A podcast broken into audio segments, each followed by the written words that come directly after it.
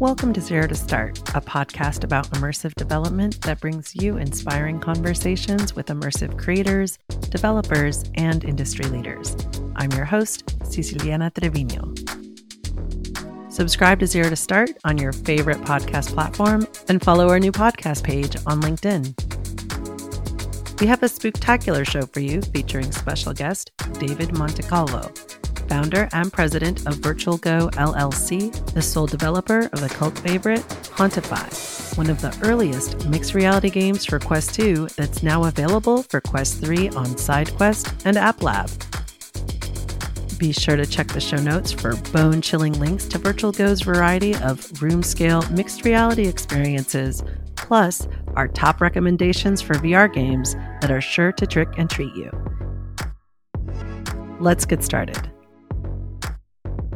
Welcome to Zero to Start, David. It's great to have you on the podcast today. It's great to be here. I saw your post on LinkedIn about your game Hauntify in mixed reality being available for the Quest 3. Tell us about yourself and what was your aha moment for making Hauntify? So my name is Dave Montecalvo, and I'm the president of Virtual Go LLC. I make a number of virtual reality and mixed reality apps over the past five years. I really like to get into the mixed reality space as soon as Meta allowed developers to have access to pass through. I was able to use it on my Quest 2. And the aha moment that kind of started the Hauntify mixed realities, I saw that for the pass through for the Quest 2 was black and white, and it had kind of a creepy vibe to it. It was black and white, kind of almost like a horror film. So I thought, what if I make an app that can change an entire play area into a horror game? And what if you could actually take that and pretty much create an entire haunted house? Essentially, the story of the game is your headset becomes a ghost detector. Your entire place now is haunted. There's three distinct game modes, and ghosts can appear randomly through your play area. And there's actually eight unique ghosts that can appear, all with different speeds different jump scares, but it's it's very startling to see one of them appear in your place, and you just don't know really when they're going to appear, how they're going to appear, and what they're going to do.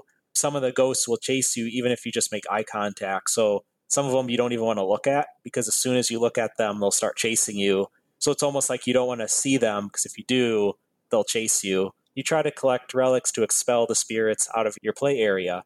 And if you collect the relics too fast, if let's say you cheat and you put them all together and you're like, oh, right, I'm just going to collect as many relics, the user actually will get punished because the ghosts will spawn more aggressively. Versus if you have a larger play area, you put the relics a little farther apart, the ghosts appear maybe less frequently. You can use power ups to stop the ghosts, like a cross will, will freeze them in their tracks. You can also define hiding spots, but it's a survival game. It the experience really depends on your play area. I know users, if you have like a single room, I mean, you're just gonna, you're pretty much just gonna lose like right away.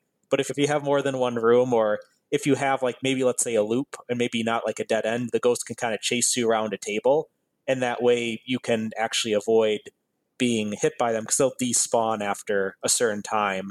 So if you play too cautiously, you'll be punished. If you play too aggressively and just collect the relics too fast, then you know it's about balancing it appropriately without you know without losing and it's a hard game to beat the bigger play space you have the i think the easier the game is for sure but now with the quest 3 and the color pass through it just even adds for more kind of like realism but yeah it was an interesting concept i explored is this your first horror game are you a big fan of horror so I made a horror game in in the past. Well, kind of a horror adventure game. It's called Lava Escape Mine, which is actually on the official Rift store for Oculus Rift.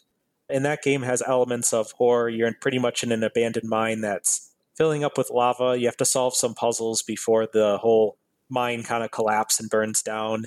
And then as you're going deeper into the game, there's horror elements that, you know, appear. And if let's say you get caught by like a ghost or by one of those entities, you get further dragged into you know negative events or it gets it gets worse and worse as you go forward but if you avoid all of those entities and you know you don't end up in that horror spiral the game is okay there's no there's no jump scares but i kind of initially was going to have it as an easter egg then it kind of turned into a core element of, of the game when did you get into developing vr experiences started with my first game, Monty Cube, back in, you know, 2018, 2019. I really got interested in just putting on a headset, being an entirely different world. I wasn't too interested in playing VR games, but rather like what I could build using virtual reality. And then it was very early prototype, and, and then ever since that, I, I released Lava Escape Mine a year after, and then now I'm just fully dedicated to mixed reality. I kind of like all genres of games. You know, I think the horror definitely it clicked with the black and white. I was trying to think of what kind of games could you release without have that pass through, and I released another game named FPS Enhanced Reality that changes your entire play space into a battlefield where you shoot enemies, kind of like Call of Duty. But with the at the time of the Quest 2 with the black and white pass through, it just didn't really seem that immersive. And that's why I thought the horror genre was perfect for for the technology at the time. But now that technology has progressed, I think with the color pass through, now I'm exploring, you know, different game genres for mixed reality.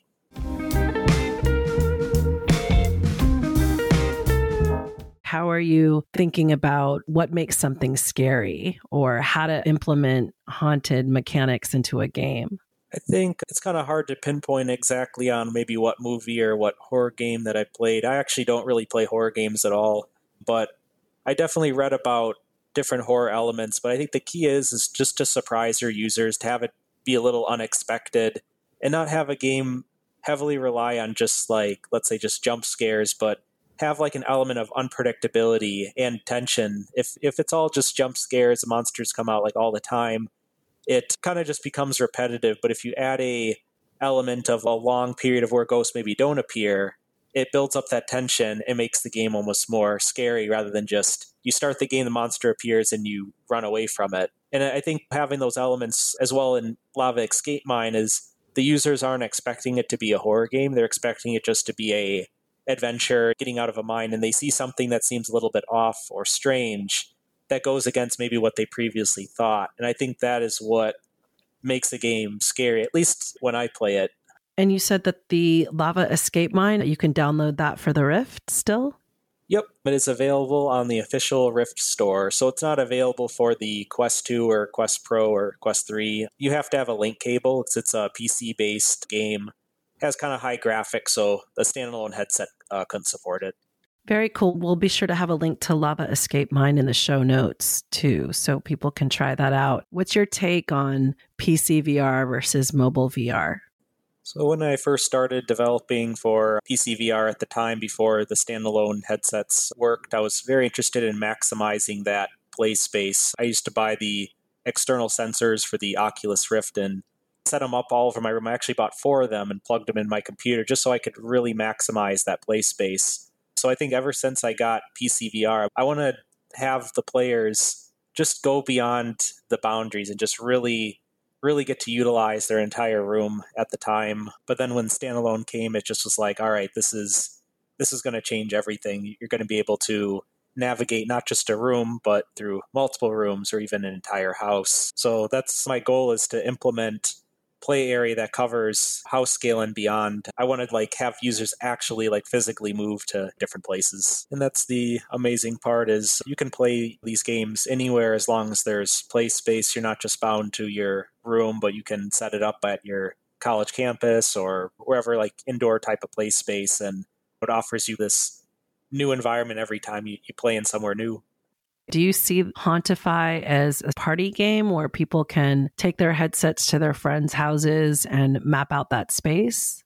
Yes. So in Hauntify, there's uh, four different save files. So you can go to your friend's house, you can set that up there. I mean, Hauntify isn't like something that someone's going to keep playing over and over again, you know, just by themselves, but it's really designed to be a party game where you set up different environments and your friends can watch you get scared from a ghost and I've done it for a few events before, and it's it's really fun, especially if someone has a, a pretty big house you can map and you could map it before all your friends come over and then they can hop into the game and you know you can just like watch the reactions and it's it's pretty fun. It's um, definitely a game you want to play with more than one one person.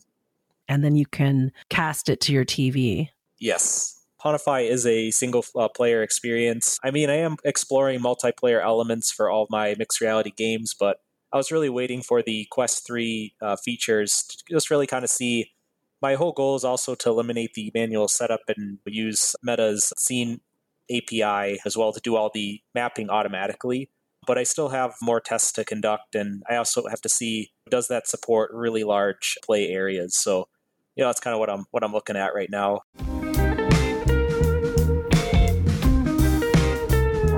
What's it like developing from the Quest 2 to the Pro and now to the Quest 3?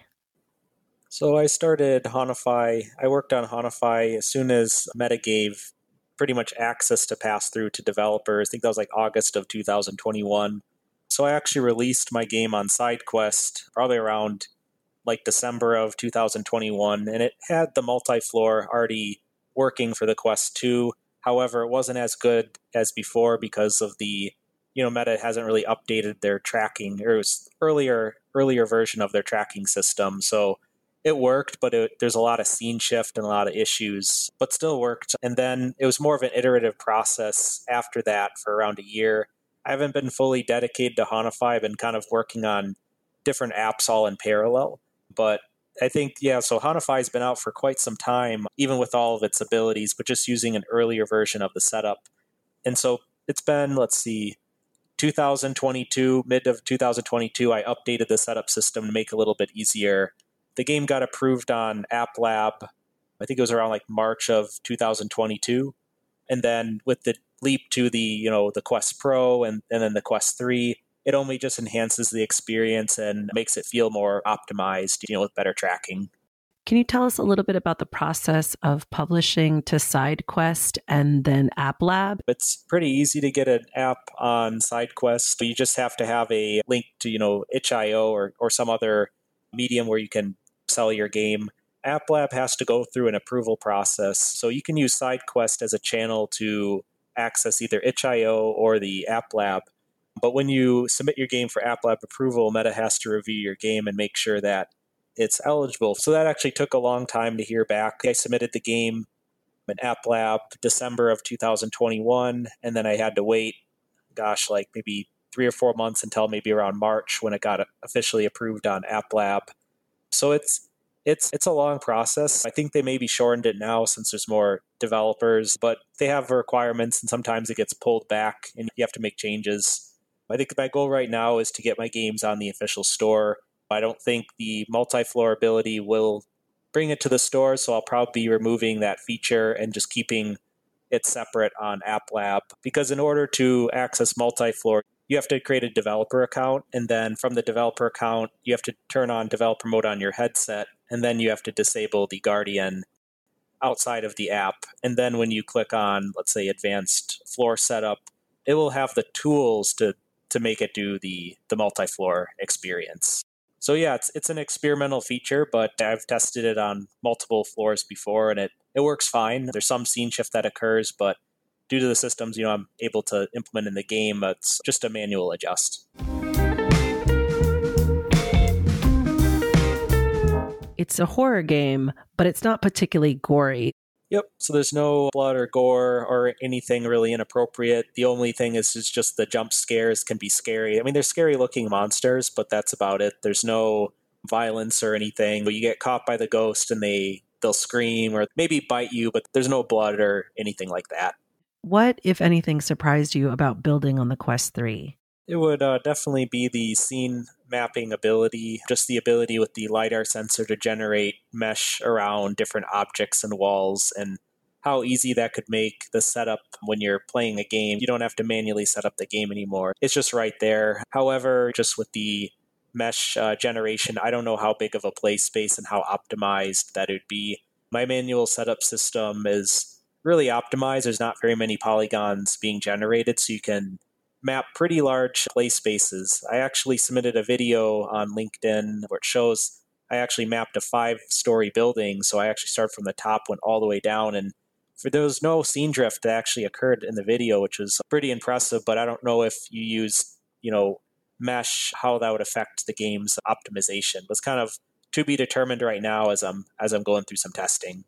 What's your impression of this whole hype cycle around the metaverse is dead, but there's these new tools that are allowing us to do more with less? What's your impression? I think really with mixed reality, I think it's definitely hype. I mean, people will play the game, they'll get bored, and they'll want to have something new. They'll want to they'll want to go further. I think mixed reality will get to a point where it will become mainstream and there will be really cool applications. I just have to think as room scale mixed reality, just in a room, there's only so much you can do in a room that would really captivate players. And I think if you go beyond that, beyond house scale, and have mixed reality across land multiple houses and you have improved headsets, I think that is what's going to really pick up and it'll be more of like a toy rather than just like a specific game that you play in a very specific location. But I think in, currently, I think when people play mixed reality, it's not like a Call of Duty where you we can relax. You have to put on the headset, you have to set up your place, and I think it'll be fun initially, but I think people will get bored of it, and then they're going to want something new. They're going to want to see some type of new advancement. That's kind of that's kind of my vision of mixed reality, but it definitely is cool to make apps and then try to really be agile when there's changes, when there's a new device. Okay, what can I do with it? And always be thinking ahead of what is currently out there, what is currently existing. You always want to think ahead of other developers or other games, and that's kind of what could captivate the audience into the new experience. What's your advice for beginners who are curious about creating VR and mixed reality? So, my biggest piece of advice for beginners starting out wanting to make a VR mixed reality app is don't put all your eggs in one basket and take like a whole entire year to make a mixed reality game or really spend a bunch of hours because you never know what the market's going to do. It's better to you know have kind of a prototype or earlier version on your game on the store and see how that performs and see if the concept is interesting and if people like to play it and make a lot of different concepts like a lot of different prototypes and concepts and see which one that users really gravitate to and when they do and that's when you can start putting the energy to improve it and make it better but i think i've learned also from lava escape mine is i spent a year building that game you know dedicated but at that time, the Rift became obsolete and everything was the Quest. So after all of that time I spent on that app, something new has already came out that already took the masses away from that specific headset. So my sales definitely suffered with Lava Escape Mine. So that's where I took the strategy of let's make a bunch of games that you can make in just a couple months, or at least get them working in a couple months, and then you can see where people want to play. Like I released a game, FPS Enhanced Reality, for the Quest 3 or Quest 2, kind of the same life cycle as Hauntify. And that's actually one of my most successful titles right now. But I also released, let's say, Mixed Reality Animal Escape, you know, extra large play space VR mini games, Sledge Destruction Simulator, and those concepts kind of fell flat. There wasn't that, like, I want to play a horror game or I want to play a, you know, an FPS first person shooter game. I think those two genres were really popular, and that's where I think for beginners, just throw out concepts and see where the audience gravitates to, and then when it does, and then put all your resources into it. Everything I do is by myself. I did hire a few contractors with very specific elements of some games just to kind of speed along the process to meet some release date deadlines. But other than that, I don't have any other team members other than myself. If you're someone who's more of a perfectionist, it's a bit of a change of pace in getting into VR and that frame of mind of constantly iterating and pivoting and trying to keep up with the headsets because they're changing fairly quickly. They're changing really rapidly and it's I've also made PC games before like Liquid Havoc was another PC game that I've released. But PC is more safe to go slow. It's it's almost the opposite. You want to be very detailed and you want to seek perfection making PC games because it's not like your computer is going to completely change how it functions and your game's going to be obsolete. I mean, you know, you want to make sure your graphics are good, but they're, you know, you have plenty of years to to release your game and take the time, but with VR and mixed reality, I mean, there seems to be a new headset coming out every year to 2 years and there's new updates that give it, you know, different abilities. You don't want to spend all of your time working on an app when it's going to get obsolete because I, I, had to learn that the hard way when I developed for the for the Rift. With trying to build a variety of different concepts, how do you stay on track and not get overwhelmed with all these decisions that you have to make as a solo developer? And that's I think the hardest part that I'm facing right now is I'm just one developer. I have a lot of parallel paths going on right now. I actually have four projects I'm working on at the same time, which kind of sounds insane, but that's where I'm trying to kind of streamline them together. I'm working on, you know, FPS enhanced reality, Hauntify, working on a new fighting game named Hyperspar, and then working on a mixed reality game that utilizes portals. So I actually released some of those on my social media showing some gameplay footage. But you got a lot of projects going on. On top of that, you have to also advertise and make sure your game is known by posting regularly to social media and keeping up with comments and and questions about your setup system, keeping the community engaged. It's quite a lot of work for one person, and that's where having more than one developer to be able to help with this or hiring someone will be extremely beneficial to not get overworked. I think the biggest challenge is just getting more attention to having people actually play your game and post videos on it. A lot of the promotion I do is just self promotion, but it'd be great to see other content creators or even journalists covering covering these games and whether it's good or bad, but just to have more coverage rather than kind of what I'm doing now. App Lab is, is great, but it's limited in visibility. You have to search the game through a direct search on the App Lab, and then you have to go all the way to the bottom to define the game. So it's it's hard to find for regular users. So that's why it's not too much coverage on it, and that's where I'm hoping to get the app on the official Meta Store to really get that that visibility. How can listeners support the game and connect with your player community? So on my main website, Virtual Go LLC, I have uh, links to all my social media where you can keep up with all the most recent gameplay footage and updates. I have a TikTok channel, a YouTube channel, and a Discord where I help other players, you know, with any questions regarding the setup and make updates based on their feedback. But the, all that can be found on my main website, Virtual Go LLC. If you just search in Google it'll be the first one that appears. And then at the very bottom are links to all of my social media pages as well as a direct link uh, to the apps that I've worked on. I would also say to check out the game FPS Enhanced Reality. It's very similar to Hauntify Mixed Reality. It's a it's a pretty fun game. I think it lasts a little bit longer than Hauntify, but I think FPS is more of a solo game that you can play by yourself, and I think Hauntify is more of a party game where you want to just watch your friends get scared and maybe set up a really large house or a room or multiple rooms and really see those reactions. Spooky. Is there anything that you wanted to say that we haven't covered? Just make sure to stay agile with all the new technology. Don't get set into just like one path, but always look at the most up to date technology and just think, okay, what can I do with this? Or what hasn't been thought about before?